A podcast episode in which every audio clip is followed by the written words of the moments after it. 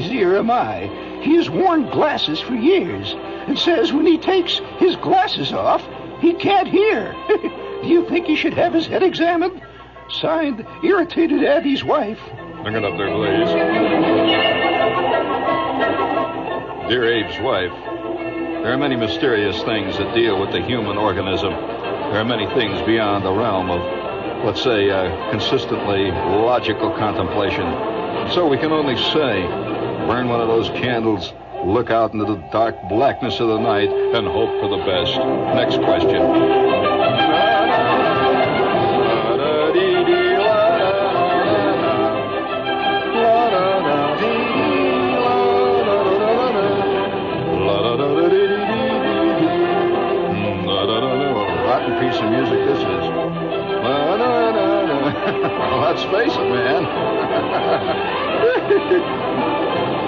I've got it on here. It's the worst thing I've ever heard in my life. That's the way to get a mad, man.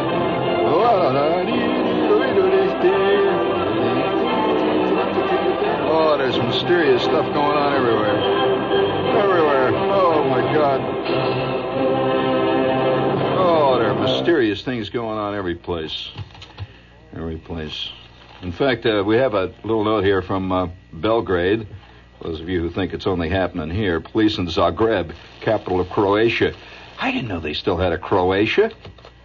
My God, that sounds like uh. The police in Zagreb, capital of Croatia, were baffled last December by a computer which seemed to have turned itself into a garrulous political agitator. Every time anyone inquired about trade or business particulars at the Zagreb Electronic Data Processing Center, which owned the computer, this fantastic machine returned slips of paper on which, instead of the desired data, anti government slogans were printed. It was a political computer. As the police could not arrest the computer, they had to spend the next couple of months investigating the staff that was feeding it with data. And they've just completed their their investigation. As a result, one female and four male students are facing a political court in Zagreb on charges of sedition and hostility to the state. By the way, the computer is still saying anti-government stuff. so it's everywhere you go, you know. Hey, I'll tell you, no, seriously, tonight we have a uh, very serious type program. It's uh, you know it's that time of year. It's it's uh, coming out the summer, and this is a time when man's hopes outrun his ability to pull it off.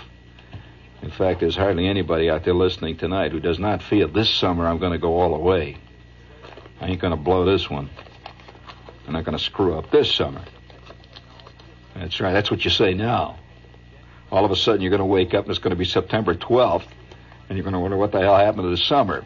You didn't get out of town even two weekends. You know, when you did, you stood for 14 hours on the Long Island Expressway with uh, helicopters flying over you, telling you not to go on the Long Island Expressway. And, uh, you know, we're all, let's face it, we're all caught in the fantastic thing here. It's, uh, it's, just like, uh, you know, it's, a, it's like uh, if you can imagine ants who somehow developed individualism. Can you imagine how unhappy an ant would feel in an ant hill? I mean, if, you know, if ants had a concept of individualism, you know, well, that's the trouble with man. He's basically an ant with an additional, with an yeah. Well, you remember the ant thing. I remember Miss Shields when I was in second grade. Miss Shields had to study a whole semester. We had to study this ant colony in a little glass thing, and we had to write stuff on how much people were like ants, or vice versa. Did you ever do that? You ever see ant? You never saw ants in an ant colony? Oh, they do all the stuff that people do. Yeah, they do. They have riots, the whole bit. Yeah, they do. they do. They have little wars and stuff, you know. They have guys that sit around and get drunk and and uh, you know just the the usual stuff that people do. And and it's like today. I'm I'm in this uh, cab. See, uh, you you you got to you got to be very careful when you're dealing with your fellow human being. Uh, anytime, it's always been the same, and uh, you know, must have been the same in the cave, you know. And I'm sitting in this cab. Me and this human being are, are, are sharing one moment of time together. We have been hurled into juxtaposition merely by the luck of the draw. I mean, his cab could have been over on 8th Avenue instead of 6th Avenue. It could have been on a different street corner. and he and I came together for this brief instant. I waved my hand, and this clattering hulk roared up to the corner. He cut off 15 different trucks when he did it. You know, you could hear crashes and thundering uproars and explosions as he cut across the traffic. Man, I'll tell you, some of these New York cab drivers, man, they're driving. Uh, they're driving hand grenades with four wheels. You know, he just came cutting across the traffic. I crash, bam, guys running up on the street. I get calmly into the car, you know. I get in the back seat there. And just like uh, every cab ride in New York, you know, it's filled with all kinds of little little alarms and excursions. And I'm sitting in the back of this cab, seeing I can see that somebody has been very sick in the back of this cab before I get in there, all over the floor. So I'm sitting there with my feet up, see, so it, uh, especially since I'm wearing sandals, you know, it can be exciting. So I'm sitting there seeing this stuff, and and uh, and this stuff is floating around down on the bottom of the floor there, and it's kind of aromatic. Now I'm not inventing the news; I'm just relating it to you. This is a fun city, so it's very aromatic, and I see cigar butts floating around, and then and once in a while something seems to be swimming in there. I could see a hand reach out of it, a little claw and so I'm sitting there with my feet up. the guy, and with that, the guy in, a, in, in, the front there, see, he's got this, he's got this uh, red neck. You know, he's looking real mad. See, all right, right from the start. And I got my feet up there, and he says, "Where do you want to go?" I said, "Take me up to 40th Street and Sixth Avenue." He said, "What side of the street you want to go on?" I said, "I don't care. It's uh, all right. Let's go on the west side, okay?" It's all right. So we go back into the traffic. And boom, cars roaring all over. The temperature's getting hotter, and the sun is hitting hitting down on the top. Well, of course, I got my feet up because of this stuff that's all over down in the bottom there. You don't say there's anything to guys like that in the cab anymore. You just accept that kind of stuff. See. Well, he's looking at me through the rearview mirror. I can see that one little beady eyes. He's looking at me through the mirror there. I look up there at him, and all of a sudden he says, "What do you got your feet up for? Take your feet off the seat." I said, "What was that?" It's take your feet off the seat. So I thought for a minute. I says, Well, look, Mac, you stick your head through the window here and look back and see what's over the floor. He said, What are you talking about? I said, Look what's on the floor. And he slides the thing back and he sticks his head back and he looks down and he sees this great sea of glop, you know. He looks me right in the eye. And says, What kind of pig are you? I said, I didn't do it. I got in the cab. Was all over the floor. He said, All right, shut up. So we drove. in dead silence through the traffic. We finally got up to 40th Street. And he, he turns to me, so I give him the dough for the cab driver, which came to maybe fifteen, twenty dollars. After all, I was going over ten blocks, you know. So I give him the money and uh, eight dollar tip. You know, yeah, this is uh, all part of the scene here in New York now. So I hand him the dough, and as I'm getting out, he says, "No, I'm going to have to clean the cab." I said, "Well, you know, I actually, well, I used a phrase which I learned in the army, which describes a tough, uh, you know, scene. So I says, ah, yeah. He says, ah, not to clean it. I said, slob. I said, I didn't do it. Somebody else did it. He said, don't give me that. And I knew that I was right back home. I was back in that good old New York. And so as I as I as I marched off, as I marched off, I realized, I realized, I realized once again, man as he marches up the great ladder of evolution as he marches towards God knows what destination, as he ascends this enormous ladder of life. Ah, the winds of adversity that blow out of the deep hell pits of time singe his tail feathers as he looks through the glass cases of the eternal ant hill of his own existence. Now, I'm just going to ask you a technical question. You keep that behind me, Larry, because this is, a, you know, good the music for technical questions. I'm going to ask you a technical question. I mean, I think of those little ants. Between those two little pieces of glass, those little ant colonies, you can buy them, you know. Are the ants aware that vast, gigantic creatures compared to them are watching them carry out their tiny little lives as they run around and lay their eggs and fist fight and get drunk and have their little wars. Are they aware of this? No. I submit to you, no. Could it be then that we are carrying out our curious existences between two vast cosmic sheets of glass? and that we are being observed by something a hell of a lot bigger than us. That just say, look, they're amazing how they act. They act almost like they have sense. Almost, not quite, but they act almost like they could have sense. And these are the things that go whistling through the empty skulls on the dark night of the brightly lit dune on 6th Avenue as you struggle your way past Macy's. I suspect that, the, that when, when, when all of us are gone, two million years from now, and all the human beings on the face of the globe will have disappeared, there'll still be a traffic jam in front of Macy's. I suspect this is the only eternal thing that we've got in our time. So sing it out, gang. Wait a minute now. Hold it there, hold it there. Now reset that. That you just cut it. Reset it there, Larry. I don't know whether you that. I had to think. Hey, you know, speaking of, of serious things, though, I mean, you know, the mysterious stuff that's happening. You know, there's been a lot of a lot of talk about uh, whether or not uh, the Bible was referring to people when it made its uh, famous statement about the meek inheriting the earth. It did not say at any point meek people. Because I think by definition, people are not meek. No way. There's just some that's louder than others, but that doesn't mean anything. I mean, it's all, it's all, it's all. Uh, no, no, no. The, the, I just cannot concede that the meek, which reminds me, by the way, speaking. This is WOR, New York. Uh, this is the station for the meek. The station for the meek. And would you set the little TAP thing up there, Larry? Hit the button there. We have a little of this cheap guitar music. Yeah, thank you, thank you. Oh, rick-a-ting, tick-a-ting, lick-a-ting, tick-a-ting. Uh, this is a special uh, little commercial here for youth types. If you want to meet the kids of Italy, take your vacation in Portugal, friend, because that's where all the Italian kids are this year. Not only Italian, England, Germany, Switzerland, Denmark. Have you ever made? Oh man, the Swedish ones are there, laying around on the beach. And so that the kids of America will not be left out of all this great action that's going on, TAP, the Intercontinental Airline of Portugal, is introducing a special youth fare.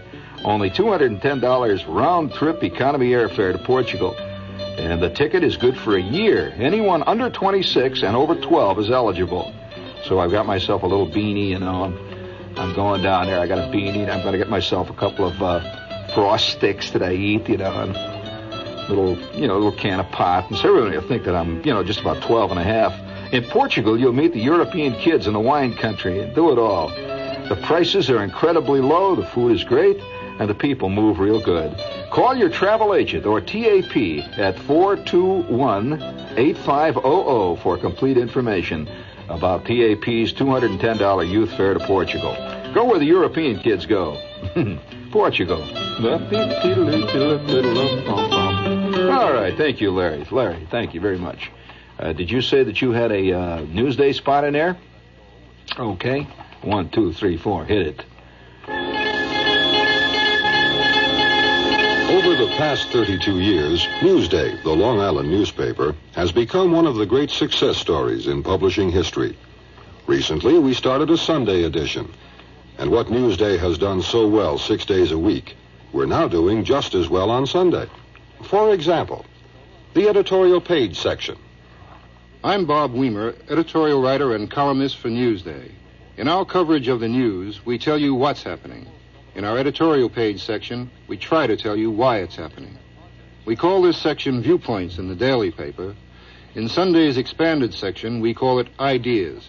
It's the place where you'll find hard hitting editorials and the political cartoons of Pulitzer Prize winner Tom Darcy. Where Newsday columnist Patrick Owens and I often sharply disagree. Where politicians and professors and our own readers sound off. It's your journal of opinion. Newsday, Long Island's own Sunday newspaper. No service charge for home delivery.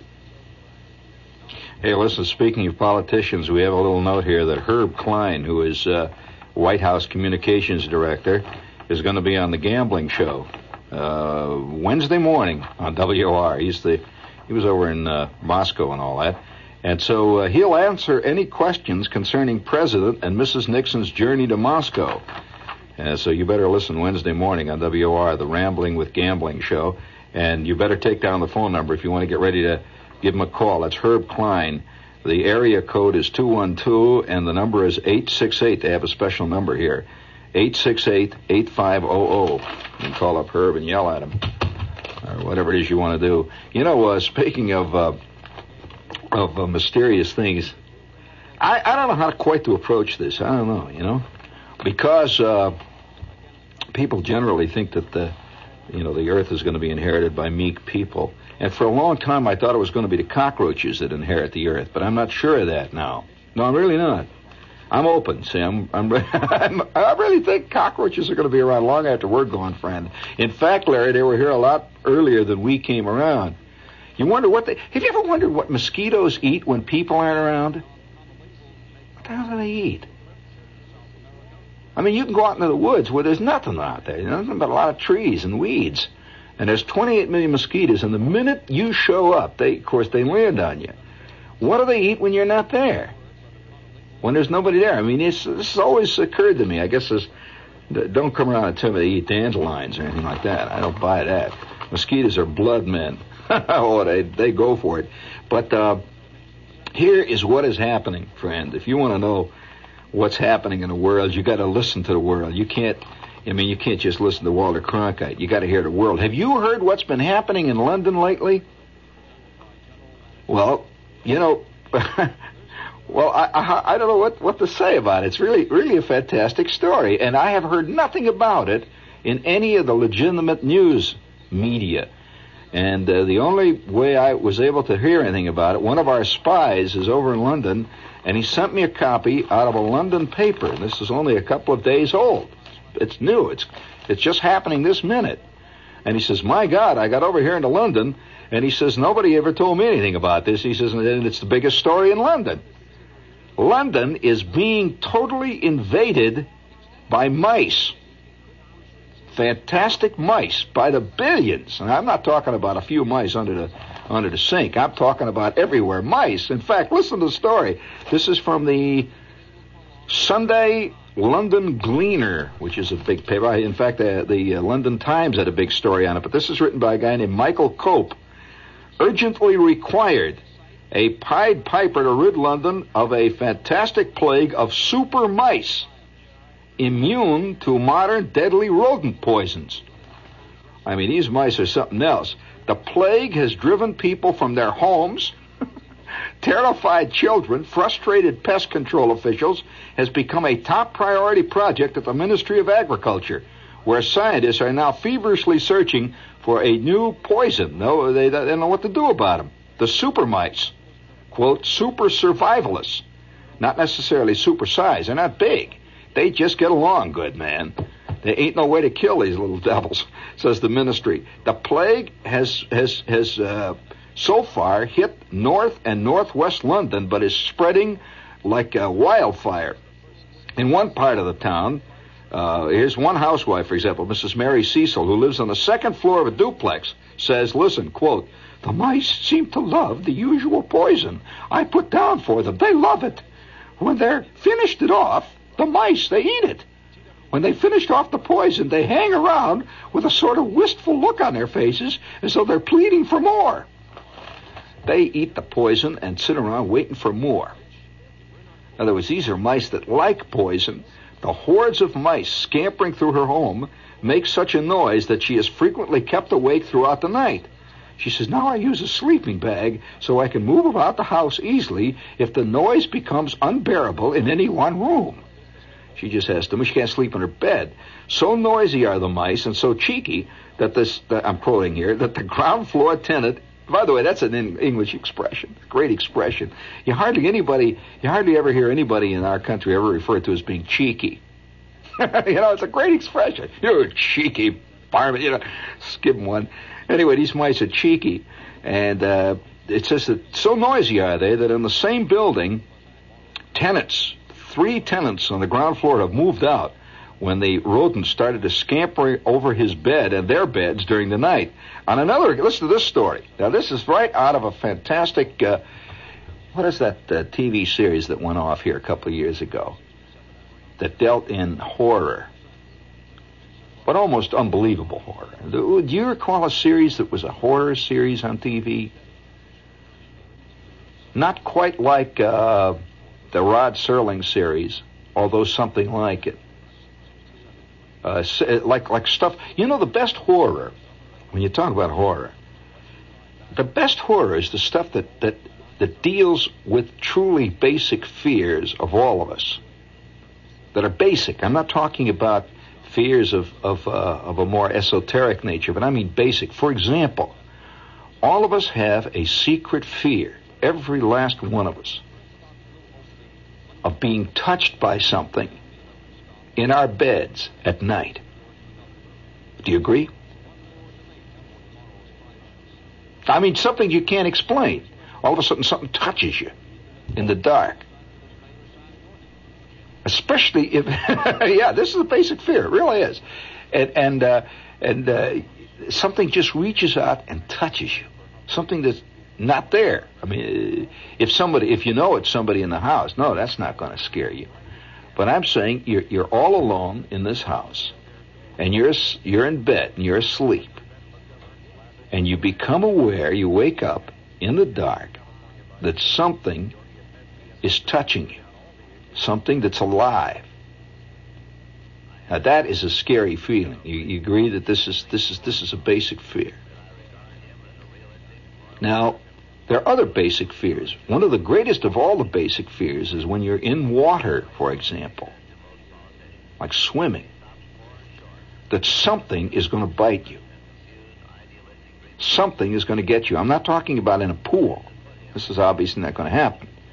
But if you're swimming, say, in the ocean, like at Jones Beach, have you ever had that fear? Well, I'm going to tell you, if you haven't had it, then you are exceptional. Uh, in fact, uh, that means then perhaps that you have not had enough experience with the ocean. As a matter of fact, uh, I was down in in uh, Florida here a few months ago, and uh, there was a fantastic sight. Uh, I, I've been going in and out of the tropical areas for a long time, but I never saw anything quite like this. Now, here's a beach. Got this story. Now, this is a big public beach. In fact, it was in Fort Lauderdale. Now, Fort Lauderdale has one of the most beautiful beaches in the world. It's just a magnificent beach, and there's a lot of people on it, you know. And and uh, it's a very civilized beach, and, the, and the the bottom of the ocean is beautiful white sand, and there's no weeds or anything like that, and it's just a very gradual bottom. There's no big drop offs or anything like that. And here it was, a bright, sunny day, and I came wandering down to the beach there, and bright sunshine and there's people walking around on the on the beach there, and that beach umbrellas and all the you know people just there. And I looked out at the water, and I thought at first that there were some weeds or something has come in. Like you know, you, you occasionally see crud that drifts in, like weeds or kelp or something like that, in the in the ocean. And I walked over to where it was right in the in the shallows. The water wasn't more than six or seven inches deep, and I realized that I was wrong that it wasn't kelp, it wasn't weeds. There were great schools, fantastic schools of minnows, so tightly packed together, live minnows swimming like mad, tightly packed together that they were like one solid uh, dark brown mass in the water. You couldn't even see there were minnows. You just saw this great mass right there, and they were they were all all up and down the beach. There were thousands of these patches of minnows, each one containing millions of minnows. All right, now you're going to say, so what? Just minnows, okay? All right, we're going to carry it further now. here's where the here's where the mysterious stuff starts. Now, a minnow is is a born victim. You realize that. What is it that a lot of guys use for bait when they fish? Minnows. Correct. So, that follows now. Use your head. There are large numbers of minnows in the water. What do you think then is the result? That's right. In this shallow water, the water was no more than two or three feet deep at the most. Just nice, soft waves coming in. Not big waves, just nice, soft summertime waves around the outskirts of these patches of minnows, you had to look very careful. Most of the people don't look at what they're doing. Most people walk out in water. They don't have the eye. That's all I can say. You got to have the eye. I saw shadows. I saw a little flash, a little shadow, and sure enough, working on the outside of these schools of minnows are gigantic fish who've come in from the deep water to eat these minnows. Basic, you know, big fish eats the little fish syndrome. That's all there is to it. But the people on the beach didn't see it. They didn't know this, you see, because most people are very civilized. They don't really think in terms of uh, of nature being other than benevolent. Most people think of nature as basically Central Park. you know, they do. This is why a lot of ecology people, you know, ecology freak types, uh, they never recognize anything at all pernicious in in uh, in in nature. It's it's all basically benign. No such thing as as evil in nature. It's only evil in man they recognize. And so no matter what's happening, I mean, there would be hooded cobras all over the place, you know, uh, knocking off the camels, uh, hooded cobras everywhere, or, or, or sharks. Uh, they don't they don't see this. They, they, and if there is a shark, well, he's just doing his thing. They never accept the fact that man, when he's doing his thing, like throwing beer bottles in the water, is doing his thing. See, this is man's thing. So nevertheless, these these great, the, I see these things moving. They go, and they, they they they'd come in. What they would do, they would they would move in quickly from deeper water. Water, these fish, and they would just hit the, uh, the the school of minnows like just go right through the edge of it like a glancing blow like like somebody just hitting a pie and they go They'd cut a swath right through these babies, see? And here these kids are walking around there. Well, you know, they're out there up to their knees in water. And finally I said to somebody, I says, hey, you know, there's, there's some big things coming in out there. Well, what do you mean, big things? There's minnows. I said, well, wait a minute, friend. What's that shadow moving out there? Oh, that's just, uh, uh, uh, yeah, I don't know, just a shadow. I said, wait a minute. I didn't know shadow. So I had a, a, a, uh, I always, when I swim in the ocean, I always carry a snorkel mask with me. So I immediately, under I go, you see, and this is only in three feet of water. And sure enough, all around me, I see these, these, all types. There were not just one type. All types of, many types of fish. Oh, four or five, as long as six feet. Big babies, like the six feet one, if curious what they were. Uh, there were a few sand sharks in the crowd. yes, indeed. Uh, there were uh, there were a couple of real mean barracudas moving around in there, and and here's what happened. Of course, you're going to say, well, they don't hurt anybody. Well, not so, because that afternoon. That afternoon, I'm running up and down the beach. I'm telling people, look out! You know, there's there's stuff coming in. They look at me like I'm a nut. See, so that very afternoon, uh, about an hour after I was there, uh, there was a guy standing in the usual clod, you know, his with his madras shorts on, you know, and his rubber ducky, uh, you know the whole scene. He's out there in the water, you know, flubbing around. When all of a sudden, pow! Something hits him. Just like that. Right above his wrist and below his elbow, something slashed him from almost to the bone. Just shunk. and the blood, of course, is flowing like insane. And I'm about 15 or oh, maybe 15 or 20 feet away from the beach at the time, and I hear this uproar saying, I go back to the beach, and sure enough, there's a big crowd around this guy, and nobody seems to know what happened to him. Again, people don't relate to, to the water. See, they think something, quote, cut him in the water, you know, like a piece of wire or something, see. And obviously, here's what had happened. This guy was hit by a barracuda. Not a shark, but a barracuda. Well, they'll hit you like that. And the reason that this barracuda hit him was because when they get into a, a, a, feeding frenzy, now this is something that I, I have to have to jump ahead because people are going to say, "Oh, what do you mean? I'm going to get a thousand letters saying they barracuda won't hit." That's right, barracuda will not hit you under normal circumstances. But these fish were frenzied; they were frenzied by the feeding. It was like uh, uh, it's like Saturday night in a bar that uh, you you take a guy who's been drinking like mad Saturday night in the bar, and he's really feeling like he's 40 feet tall. He's liable to attack the phone booth in a fist fight. He, you know, he'll do something totally unrelated the way the way he normally is. Do you agree with that, Larry? You've seen guys do this, and it's a curious frenzy that sets in, and and this really affects fish. That when the fish are in a feeding frenzy, they will hit anything that is in the water, anything. And so, uh, any any guy that's done much deep sea fishing knows that that if you get a group of uh, of sharks, and uh, and normally they, they they swim around and they may they'll hit something if they see it's uh, something to eat and they'll they'll knock off this fish or something like that. But if you take if you take a large amount of meat and you chop it up and you throw it in there and you just keep throwing it meat and blood and the next thing you know thousands of sharks will be attacking each other. They'll be attacking the bottom of the boat. They'll be eating the sand on the bottom of the ocean. They'll be jumping up and biting at clouds. They'll hit anything. See, they get into this frenzy. And at that point, it is advisable to stay out of the water. I mean, I'm just warning you, it's advisable to stay out of the water. Well, these fish were in a feeding frenzy. And they were they were coming in and they were hitting these these minnows, see, which meant that of course anything that moved was was fair game for him. See, and and and if you were wearing a watch or something on you that flashed like a minnow, wham, he's going to hit it.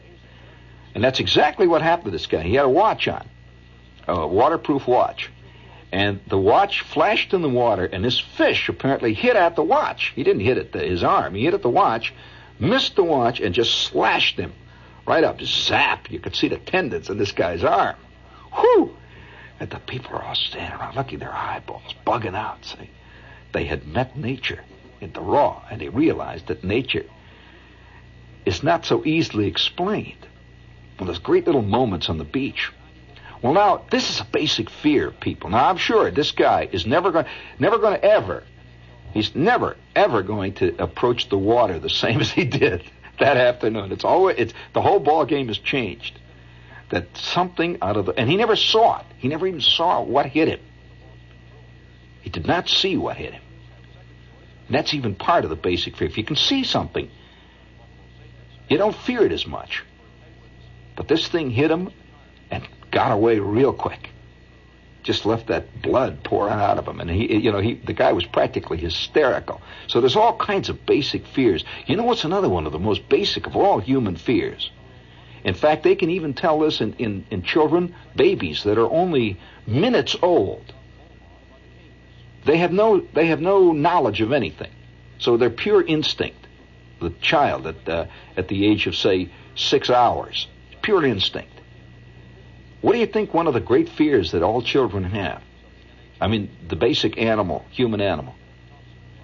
The fear of falling. the fear of falling. Have you ever taken a little tiny kid and he hangs out to you? Oh my God, you know, he just, it's not because he digs you. it's because he's afraid of landing on his head. And, and it's basic. It's absolutely basic. And this is why there's so many mysterious myths about flying. People are secretly, uh, you know, this, this gets them very nervous. Uh, even though they may they may uh, attempt to be sophisticated about it, and they may you know try to ride over it and pretend, oh no, you know this is uh, ridiculous. Uh, there is a very, very elemental subterranean fear that is instinctual. You cannot, you can't do away with it. It's an instinctual fear of fighting, of falling, of just suddenly no props under you and down you go. It's instinctual.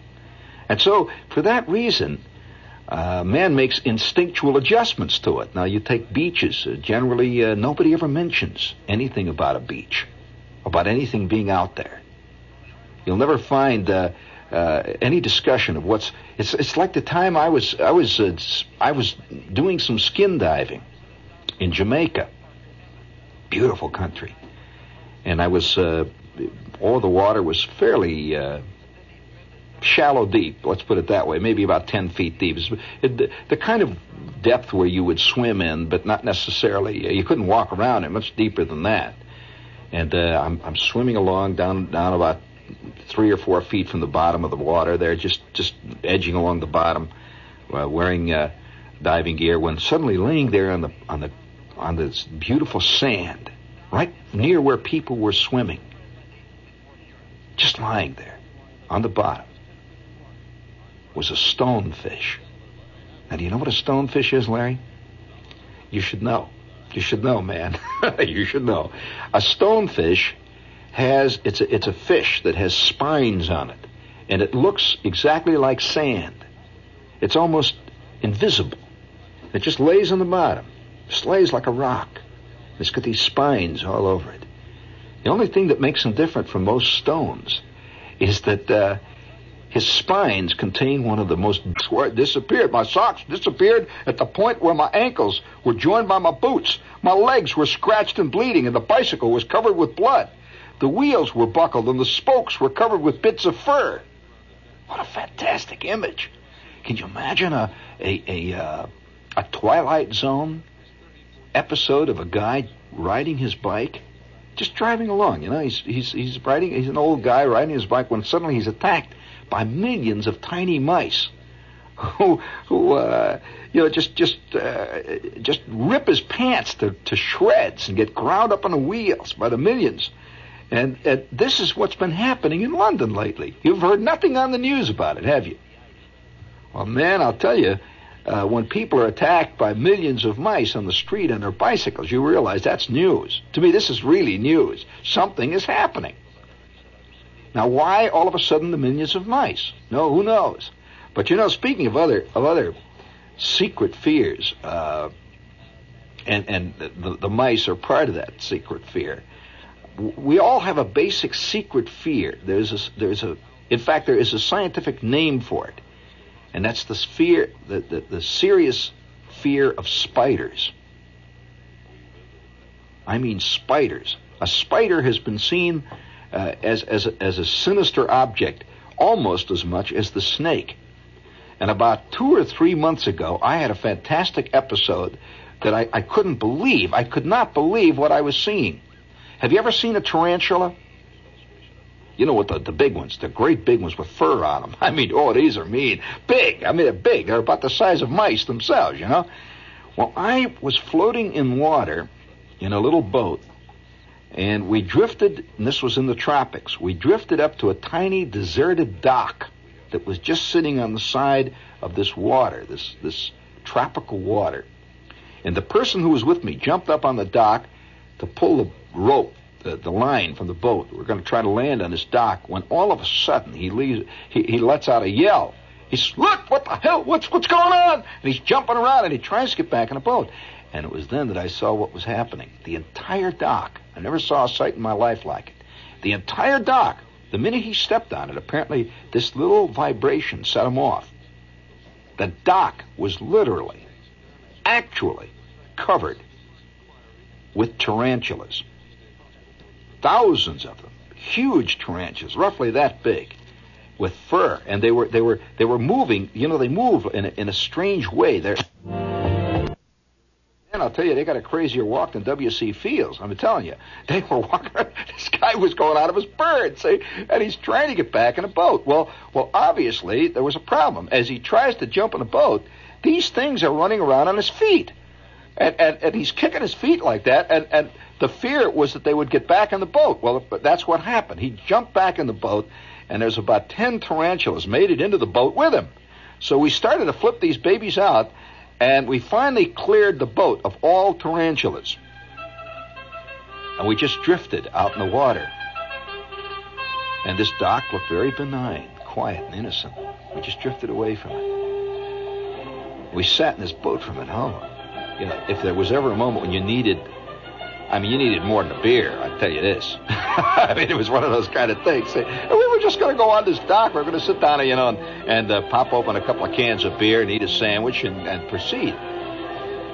We just sat in this boat. and We looked over at that dock. See? There was nothing else around it. This dock was in a very deserted place, nothing but sand and palmettos and stuff. Millions of moving tarantulas.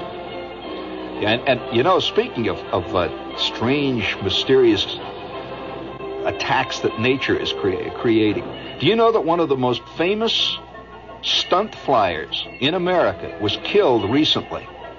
His airplane, he was doing a maneuver where he was flying upside down, and for apparently inexplicable reasons, his plane didn't come out of it and he crashed right into some trees. A great stunt flyer. And when they investigated the accident, they found under his seat in his plane, unbeknownst, of course, to anybody, a nest of black widow spiders had taken hold. And apparently, right in the middle of his great aerobatic exhibition, he was struck, hit by a black widow spider. And one of the first things that that serum causes is temporary blindness. He couldn't see. And he crashed, and it was all over. Now, there's a fantastic thing. Can you imagine? You couldn't write that kind of fiction. A stunt flyer attacked by a black widow spider. Oh, man. It's everywhere.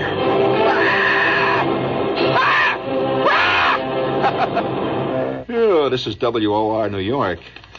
Speaking of, uh, stay tuned for Lester Smith and the news.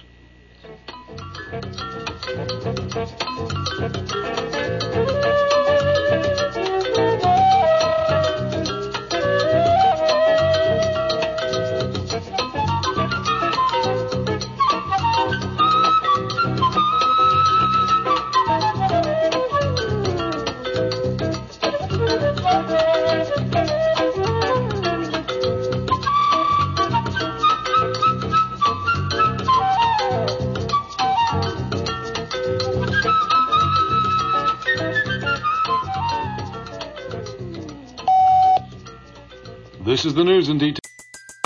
Everybody in your crew identifies as either Big Mac Burger, McNuggets, or McCrispy Sandwich. But you're the filet fish Sandwich all day. That crispy fish, that savory tartar sauce, that melty cheese, that pillowy bun. Yeah, you get it. Every time. And if you love the filet of fish, right now you can catch two of the classics you love for just $6. Limited time only. Price and participation may vary. Cannot be combined with any other offer. Single item at regular price. Ba da ba ba ba.